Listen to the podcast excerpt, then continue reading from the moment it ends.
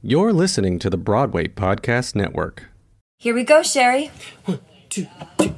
Let Sheri baby rock your soul. She's gonna help you break the mold. She's super magic, truth be told. Ooh, oh, oh, oh. Got lots and lots of musical gold. Spirituality, conviviality, sexuality, quality time on the air, quality time on the air, quality time on the air with Sheri. Cause and effect. Hi, everyone. My name is Jenna Mee Dosch, and I am a bisexual Korean American music director. Uh, my first cross paths with Sheri in 2016 when I was accompanying classes at NYU Steinhardt. And Magical Sheri came in and taught for a week, and I was like, who is this amazing person? Um, and then little you know, time went on and our paths have crossed again, which um, I'm so grateful for. I'm so thankful for. And uh, I've recently contributed to Sheri's um, first revised second edition of Rock the Audition. I have a little excerpt in there, and I'm so excited to, um, you know, be a part of the Rock the Audition team. And I'm s- beginning a series of conversations between artists with different backgrounds from the AAPI community to address just what's been going on lately. Um, oh, and um, I also contributed to uh, giving Sheri some feedback on her wonderful Broadway on Demand programs. So it's so, it's been so great to reconnect with Sheri in this time and um, all the great things that are coming from that, like today. And yeah, thanks, Sheri. I would like to introduce Rachel Forbes. Hi, hi. So happy to be here. It's such a pleasure and an honor to be here, Jenna. Thanks for having me. Yeah, of course. Thanks for coming. Yeah, so my name is Rachel Forbes, and I use the pronouns she and her, and I am a therapist in New Haven, Connecticut. And quite frankly, Sheri kind of stumbled upon me, I am assuming, on Psychology Today. And here I am. I'm a Korean American adoptee as well. And I'm so happy to be here. Yeah. Thank you. Yeah. That's so cool that um, you're also a Korean adoptee. I feel like we have a lot in common just from there. It's amazing. I'm I'm I was so enthused to hear that you are also a transracial adoptee because I think that our community is also a little bit niche in and of itself. So I think that at least from my perspective, I feel like my perspective in regards to what's going on in the Asian community is a little bit unique because of that. Yeah, I totally totally agree with that. Um, it's it's it's complicated because we're not necessarily a part of the Asian community being being fr- adopted, but we also it's it's about fitting in. I feel like finding that place, Mm-hmm. um, which is just a whole a whole um, other layer on top of what's going on to process. Which, whew, it's as- a lot. yeah, it's a lot. Yeah. And I do agree with you. I love when you had said it's an added, there's an added layer um, because I think it's sort of this lifelong journey for adoptees, particularly to find and feel a sense of belonging. Because, Yes. especially as transracial adoptees, I'm not sure if you can speak to this, but certainly I'm speaking for myself when I say I feel like I have had a foot in both worlds. So I also grew up in a white Jewish community Mhm. um, and I went to sort of an all all Jewish, all white school. Mhm. Um, and I've been, I mean, I was raised in a very predominantly affluent white community, being one of the only people of color and particularly only only Asians. Um, and so I have this cultural identity with Judaism, with the white community, with white culture, while Mhm. also, of course, my roots, my biological roots, are so clear aesthetically.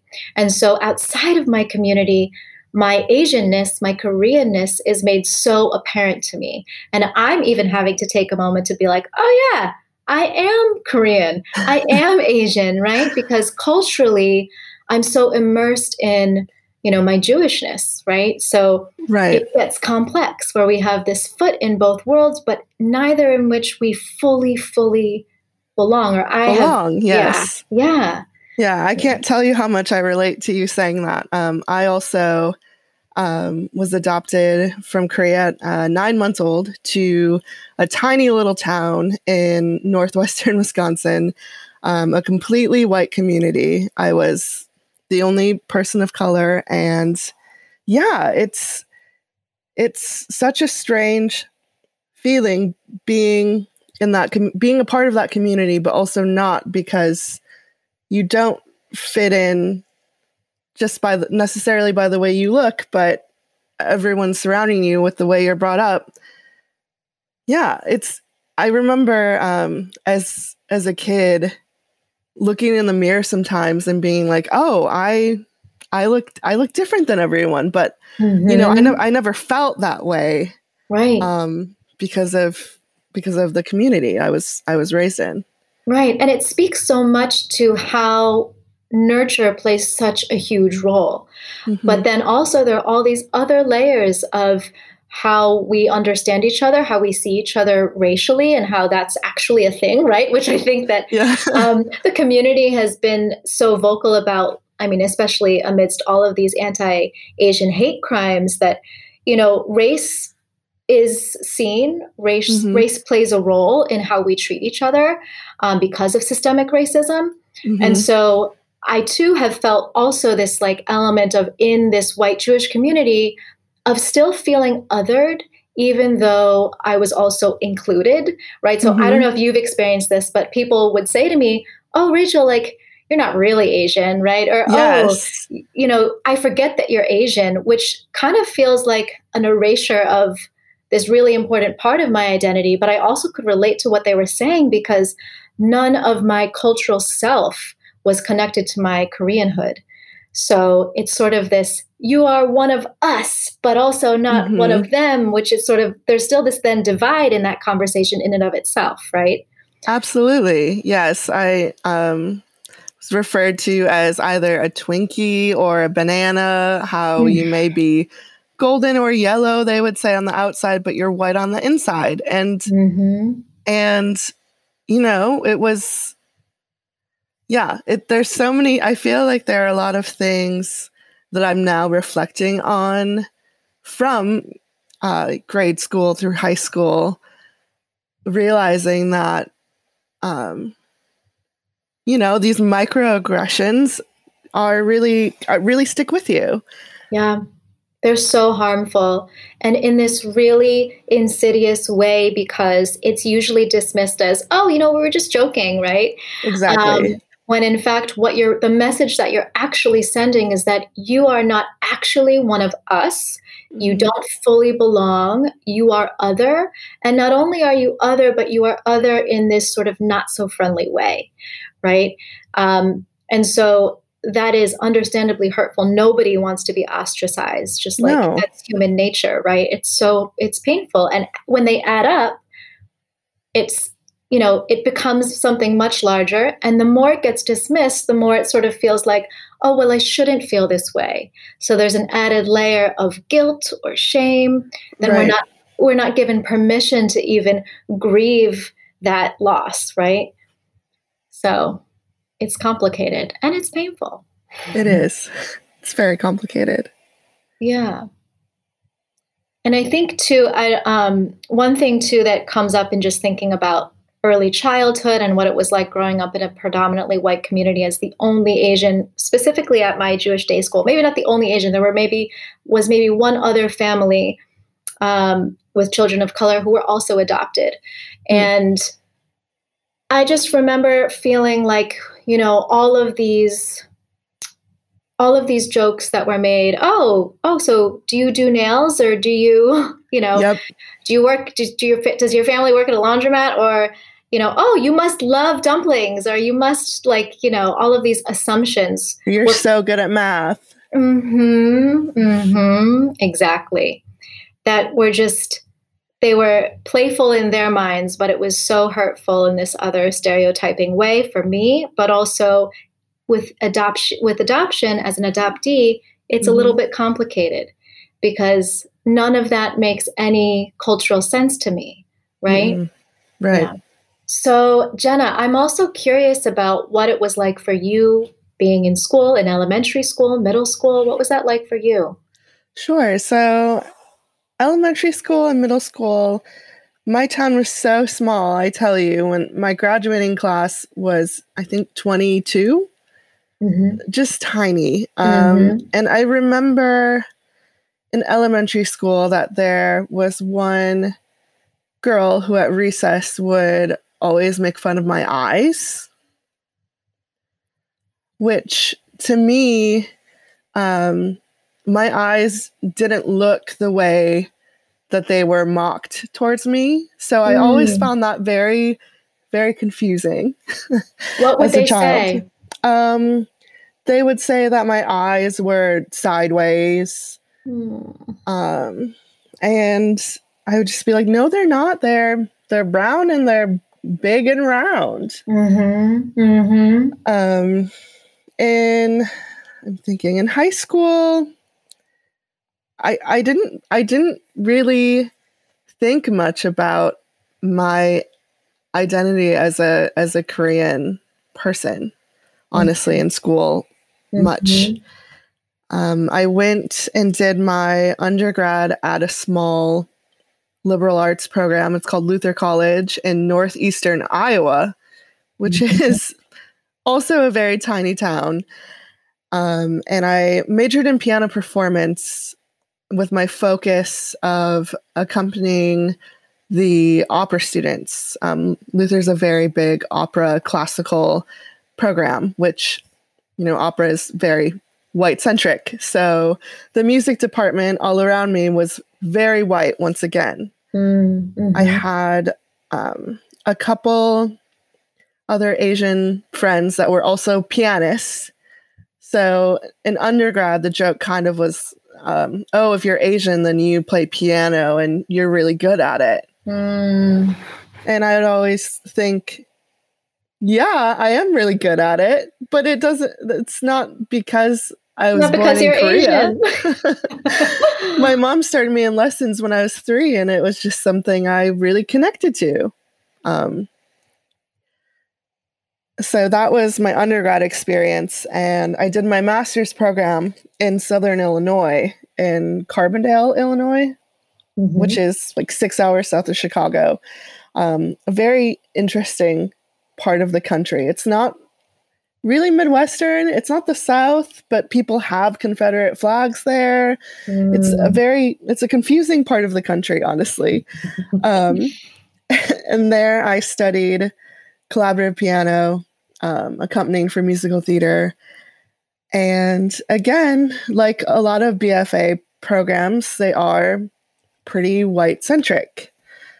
Um, so I actually I haven't really thought about or explored my racial identity actually until um, the coronavirus started. Mm.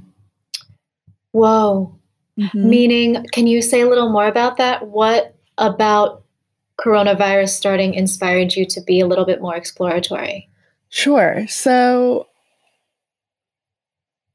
once the coronavirus started and the president who should not be named was referring to the pandemic as other words that I'm I'm not going to say because I don't want to um you know he doesn't need that he doesn't need that power um once that rhetoric was established mm. um I started experiencing verbal harassment um I was living in New York City at the time.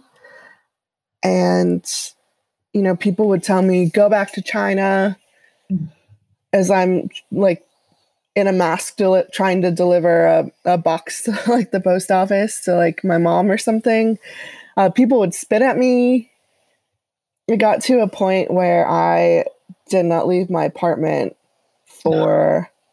for like a month. And I actually wasn't in, I wasn't previously in therapy, but um, I have been before. But once all that started happening, I revisited therapy.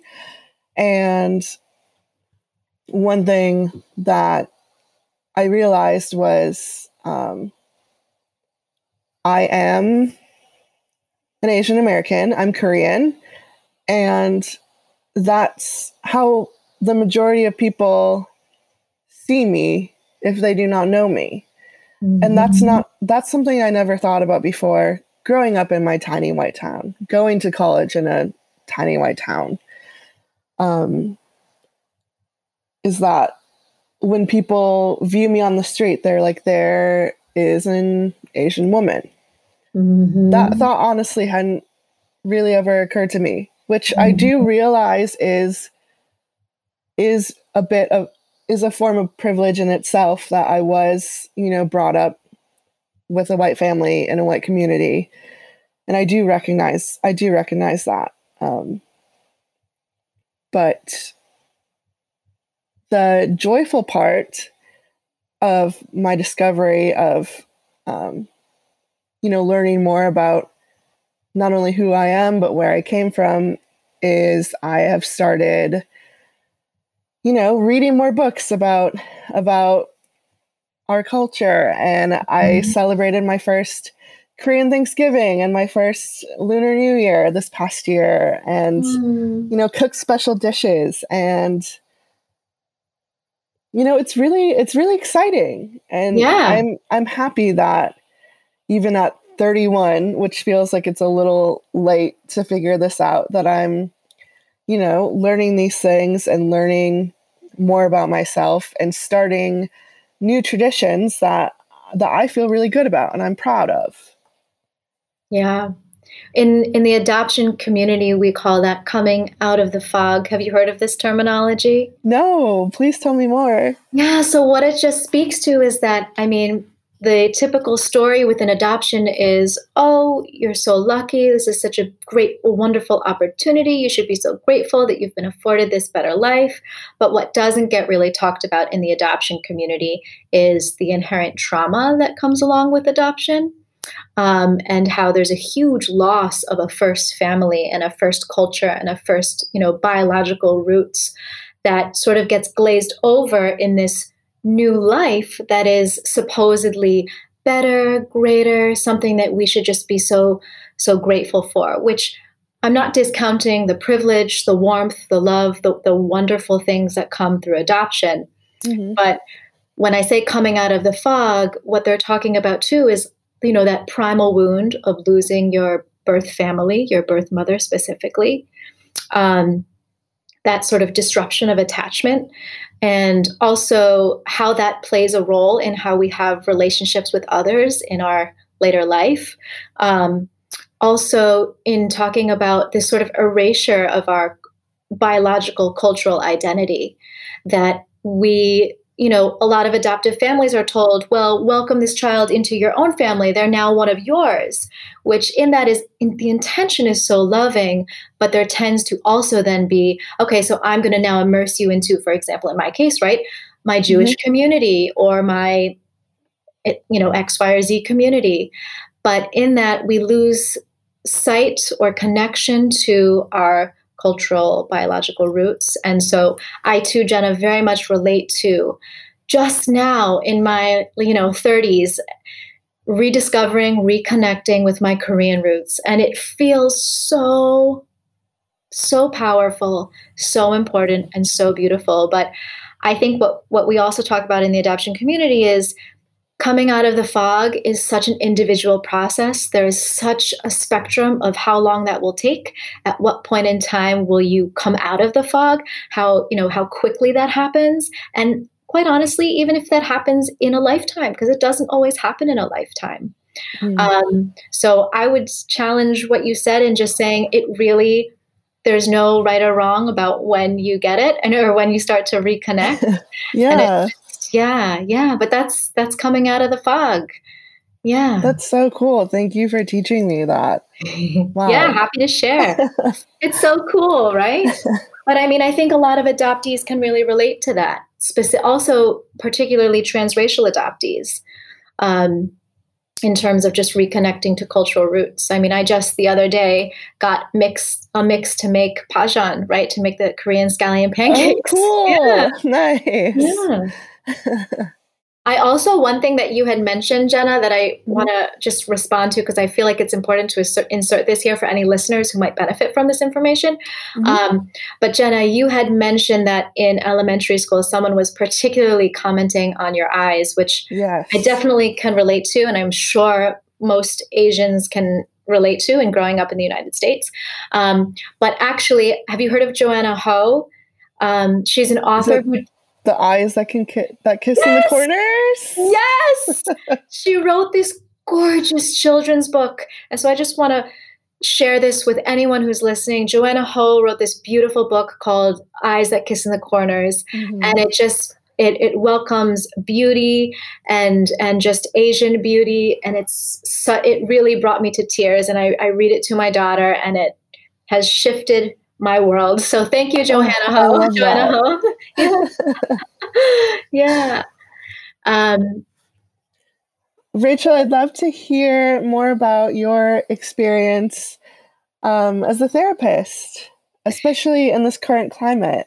Yeah. Um, so, firstly, definitely there is a huge need in the mental health industry for clinicians of color that is absolutely lacking we i thankfully since the pandemic specifically since um, the black lives matter movement um, i have become more familiar with with platforms and directories that therapist directories that are that specifically cater to clients of color. So there's like clinicians of color, there's Ayana therapy.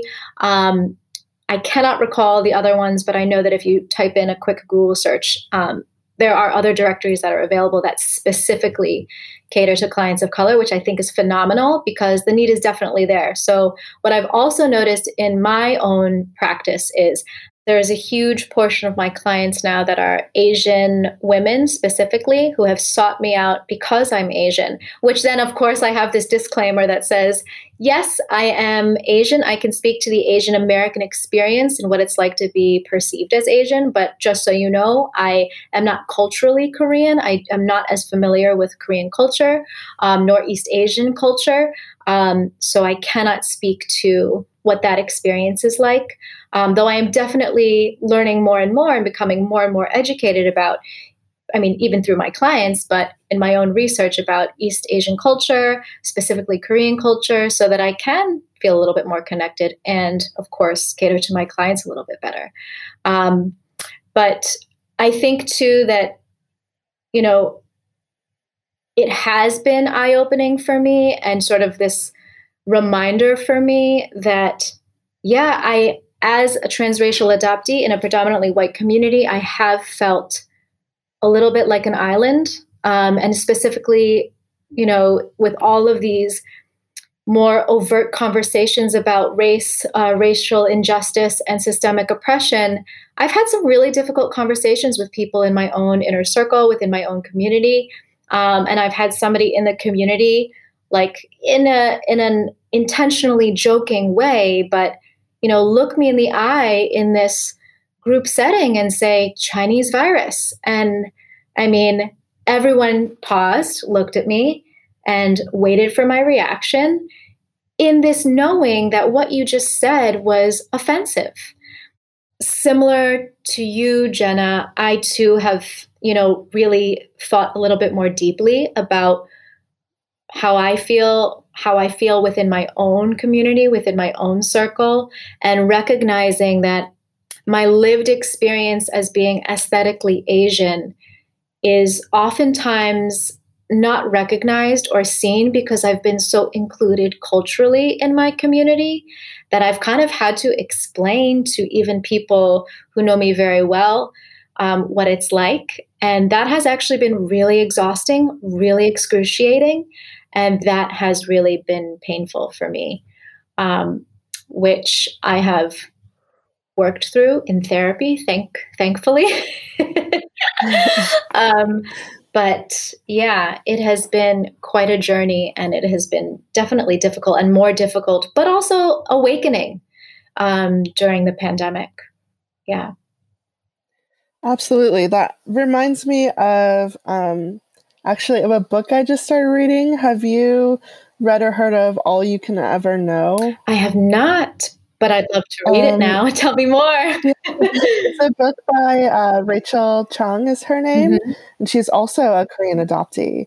And um, I've I've only just recently started the book, but in the beginning, she talks about um, talking to her parents now about experiences she's had as a child that were um, bullying or racially insensitive, and how hard it is coming to these people that have shown you love and that you love, but they but they don't necessarily understand. Mm-hmm. Mm-hmm. Yeah, and I think that that gets that's sort of like you're you're stuck in a pretty tough place, right? Where mm-hmm. I mean, I feel grateful. My adoptive parents are actually and have been so open minded, um, so liberal in their thought process, and so willing and able to engage in these conversations with me. Um, for which I feel really grateful. But, like, I mean, even in my friend circle, my extended family circle, I have been met with just not understanding and not with any malicious intent, but just purely in being white, right? Right? Not a having to think about mm-hmm. it, not experiencing what that's like. Um, and so trying to convey what that feels like, it's it's hard to put into words. It's hard to put it into is. words. Yeah. How about for you, Jenna? Does it feel have you kind of met that within your own circle or within your family or I have within within the past year, um, my parents too have been uh, really wonderful and and supportive. Um, I actually speak the most, I think, about everything I'm discovering about myself with my sister, mm-hmm. who is so excited for me. Uh, my sister is the biological daughter of my parents, and um, they are 30. Oh my gosh, embarrassing. They're 35. They're a few years older than me. Um, and yeah, my sister's been so excited for me and so supportive about um, celebrating who I am and has sent me um, like Venmos to celebrate Lunar New Year, which is just so sweet. And that that's been really great. But I have actually had more trouble um, speaking with with close friends because the majority the majority of my friends are white. And while i do know that they sympathize with things that have happened to me especially this this past year and i know they care for me um, the level of understanding is is just not always there because I don't I don't know if it can be, you know? Mm-hmm, mm-hmm. I always say and this sounds so silly, but you know, you just don't know what you don't know, right? And that's kind of it. Mm-hmm.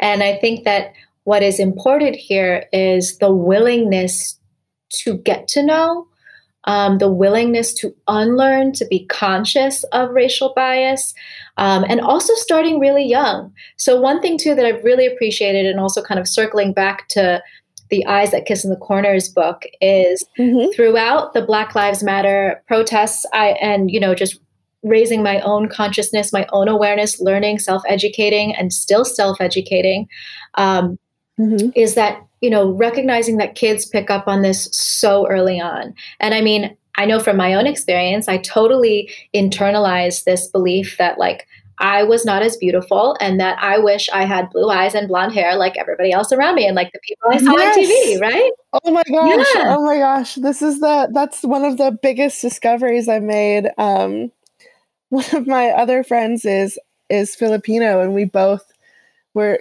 just shocked that when we were kids, we were like, we wish that we were had blonde hair and that we had blue eyes and we were pretty. Mm-hmm. Equating that with beauty, right? That this yes. internalized hate towards how we look because we were we we knew we were other, we were different, we were not included in the beauty standard. And so mm-hmm. I think too that it's also teaching children in, and exposing children to racial diversity early on, sort of normalizing that like our world is harmoniously could be harmoniously and like beautiful, harmoniously beautiful. um, with all of the diversity, right? But I mean, I actually have felt so grateful because there ha- I have felt like there's been an increase, at least somewhat, slightly, um, in animated, you know, shows and yes. movies with female mm-hmm. protagonists and also females of color and of Asian yes. origin, right? So that I have been grateful for my daughter to be exposed to.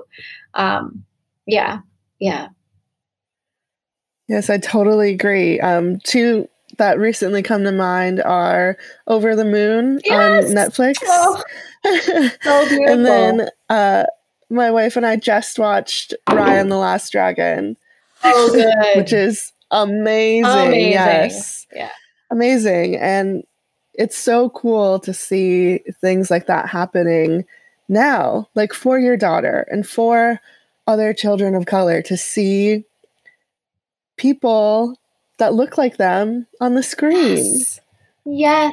I I had a moment um, when I saw Crazy Rich Asians in the theater where I was crying and I was like, why am I crying? And I and I realized that I've I've never been to a movie and seen everyone else in the movie, you know, people who look more like me. Yeah. I'd never experienced that before. So me neither. Yeah, all the the recent work and art that's com- that's coming out of everything I think is is really great. It's powerful. Much needed. It is powerful. Yeah. So the Asian representation in our community first off from uh, I'm a music director and pianist. So from a creative team standpoint, I have never worked with another Asian director, music director, choreographer, scenic designer, wow. costume designer, technician, anything. Wow. I've never within a creative team or crew, I've I've never worked with another Asian person before, which is is horrible. That's terrible. Mm-hmm. Um, after uh, one thing it, within our industry, after uh, since the Black Lives Matter movement, uh, there was a letter that came out in June. Oh my gosh, what's it called? It was, I think, BIPOC demands for white theater. Is that right, Sheri? the We See You? Yes. We See You White Theater. White, white American Theater. White American Theater. Yes. we, we, see yes. We see you. We see you. Yes. Um, in June, We See You White American Theater, which was um, basically a list of demands of how things need to change. And uh, one of the first things I remember reading uh, was for Broadway and commercial theater that 50% of cast creative crews, 50% of everyone involved uh, must be BIPOC. And that's after reading that, that's when I realized that not only have I never worked with another Asian person um, on a creative team, I have never been a part of a creative team with another person of color. Wow. Wow. And I have music directed shows all around the Midwest, New York, Connecticut. I've gone out west. I've done shows Boulder, like everywhere I've been. I've never been on a creative team with another person of color. Wow. Wow. So that needs to change. Yeah, absolutely. that needs that needs to change. Uh, I'm dipping in because I'd also like to say, just to jump in, um, that I think that no one knows how to write for Asian people because they shouldn't be. Mm. Asian people should be writing for Asian people. And if somebody mm-hmm. decides to do a show and they're white that is about the Asian culture, they need to have an entirely Asian team. Mm-hmm. Mm-hmm. Period. Yeah. Yeah. I really appreciate that. That makes so much sense. And I think, like, far too often, right, we see that. I really appreciate that, Sheri, because I think too that far too often, and I mean, you see historically that, um, you know, and, and I'm thinking even of like Breakfast at Tiffany's, right? Where you have people who are white playing an Asian person, right? But also people who are white na- um, orchestrating, navigating, managing Asian experience when you don't have that experience, right? And I'm also saying this too with this little disclaimer here for me is that I too, even on this podcast, while I am aesthetically Asian and I have Korean roots, I also cannot speak to you know the asian experience in the united states growing up in a family who has experienced generational trauma and racial trauma through generations living in the united states. Um, so i think that that's important to name. So thank you Sheri. I appreciate mm-hmm. that. Asian americans are definitely kind of pigeonholed i'd say as as actors definitely with some of the roles and opportunities, I guess, that are afforded to them. Uh, early works, or the earliest, I guess, Asian representation in musical theater would, you know, consist of The King and I, and let's see what else. Uh, Thoroughly Modern Millie, which is newer, but uh, The King and I and Miss Saigon are two that come to mind where Asian Asian people are depicted as as weak or in the king and i they're savages referred to as savages and shows shows like this are not giving asian actors the correct opportunity to mm. showcase who they are and tell our, our stories and my, like the king and i and miss saigon those aren't our stories they're stories about us told by written and told by by white men mm-hmm. Mm-hmm. what you're talking about jenna is sort of this like eurocentric perspective or, or like this um yes this white perspective i think it's different from the model minority because from this from what you're talking about jenna this perspective is in a an, a, a demeaning kind of way right in this um, right very you are less than kind of way and you are different in a negative way whereas the model mm-hmm. minority for example which is you know so frequently assumed in the United States. Um, we have this weird purgatory state where we are um, we're not exactly in the dominant white community and we're not as privileged as a white person, but we are assumed to have it all in all other regards, right? We are more quote unquote civilized. We are mo- more um, refined in this way and we are academically achieving, successful, financially mm-hmm. successful. Um, and so this this term model minority speaks to oh see all other communities of color should be just like the asian community. Also assuming that we are a monolith which we are not i actually read in an article that um, the Asian community has the greatest disparity financially than any other um, community, where you know you have very very wealthy Asian community, and then also some of the most impoverished citizens are also Asian. So um, the assumption that we're a monolith, that we're all these very successful, financially successful people, um, and that, of course, I think you mentioned earlier, Jenna, that we're all like great at math, right? That we excel in the sciences, right, and math. Mm-hmm. Um, but what, what we're also doing with the model minority term is we're also continuing to oppress other communities of color, specifically Black and Brown communities, mm-hmm. right? In saying, yes, go ahead, Jenna. Yeah, yeah, it drives a wedge between mm-hmm. the com- between minority communities. Yeah, yeah if you could be like them, then you can rise to success. Mm-hmm. And, you know, we as Asians, we've faced discrimination, but we haven't um, the you know systematic dehumanization and racism that black and brown people have faced mm-hmm. um, is is not something that we've experienced, and it is, I do think, our responsibility with noting the mi- the model minority myth is to speak out about it and say that's not okay, mm-hmm. and we're not we're not we're not white mm-hmm. and and also like to the um, white community we see what you're doing when you call us the model minority. You are mm-hmm. you are further oppressing black and brown communities and all other communities of color that are not asian by saying if you could only be like them because what you're saying is that inherently you are less than right? And so it is just further oppressive and it as you said, creates this further divide and this wedge, and it still holds whiteness to this superior standard, right? It's saying, yes, yeah, it's still saying that if if you could be more like the Asians, then you could be more like us, which just perpetuates white supremacy. Um, yeah, so I do agree. when you. really, go ahead.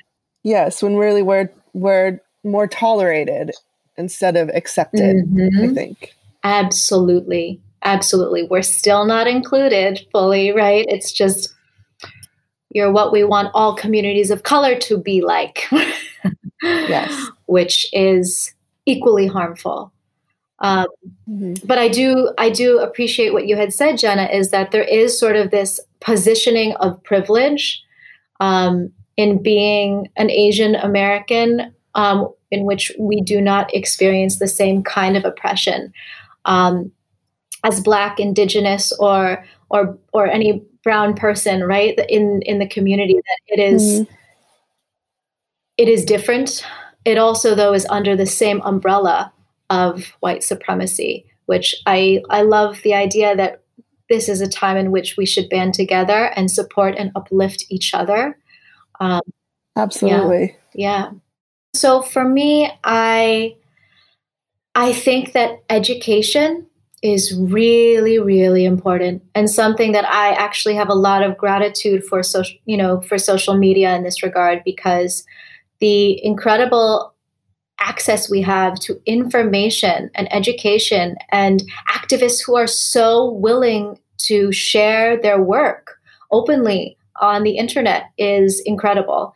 I have learned so much since um, blm this last summer and i I think that you know continuing to raise awareness continuing to be vocal continuing to have these conversations on these platforms. So thank you so much Sheri for that um, is really crucial. And and also starting young right? So for this to be you know included in schools meaning having children's books that include mm-hmm. asians um, in their stories right? And and including asian perspective right? Asian contributions to the united states. And i think also for a will i mean i think what's also crucial in any of this is a willingness to be critically thoughtful right? So to be a little bit more conscious about your own bias the own you know the things that you have learned um, just to be a little bit more introspective. And i'm hoping that you know with all of this education all of this new information we can take a step back and be a little bit more self-reflective um, so I would say definitely education, connecting to community, um, and introspection for me feel really key in all of this. Yeah, absolutely. Awareness and conversation is where it's at. And I totally agree with you about um, the power of social media. Mm-hmm. How I feel like I have learned so much just on Instagram. Mm-hmm. There are so many amazing activists who who make gorgeous illustrations and slides with with really important information mm-hmm. and it's easier now more than ever to just add something to your story or send as a DM to send an article as a DM to to a friend to read mm-hmm. and I mm-hmm. feel like um in a in the time where social media can be can be challenging, it can also be great for great resources for being aware and for activism. Absolutely. Absolutely. Like we said earlier, right? We don't know what we don't know. And so when we do have that information, we then have sort of a choice. Am I going to be open to this information? Am I willing to be critically thoughtful about things that I have learned and maybe how I have contributed to this harm? Um, what are some ways in which I can contribute to the change for it to be more inclusive and loving? Um, yeah, yeah. Well, that's amazing, Rachel. Thank you so much for joining us here on Cause and Effect. And thank you, Brittany Bigelow and the Broadway Podcast Network for having us. Thank you so much for having me. It's been such a joy talking to you, Jenna. Thank you. You as well. Thanks. Thanks, Rachel. Thanks, Jenna. Thanks, Sheri. Hey, everybody. It's Sheri Sanders. Thanks for listening to this episode of Cause and Effect.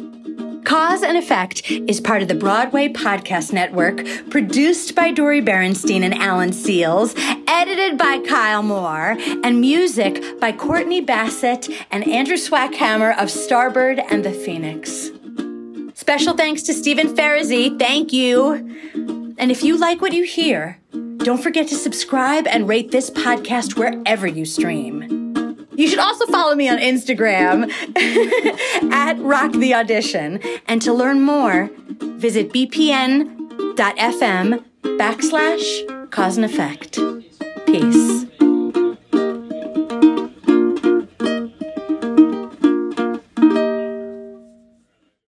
Hey, it's Leslie Odom Jr. here on the Broadway Podcast Network to tell you about the Rise Theater Directory, a program of Maestra Music. Rise is a national online resource designed to connect and empower backstage and administrative and creative theater professionals from underrepresented backgrounds.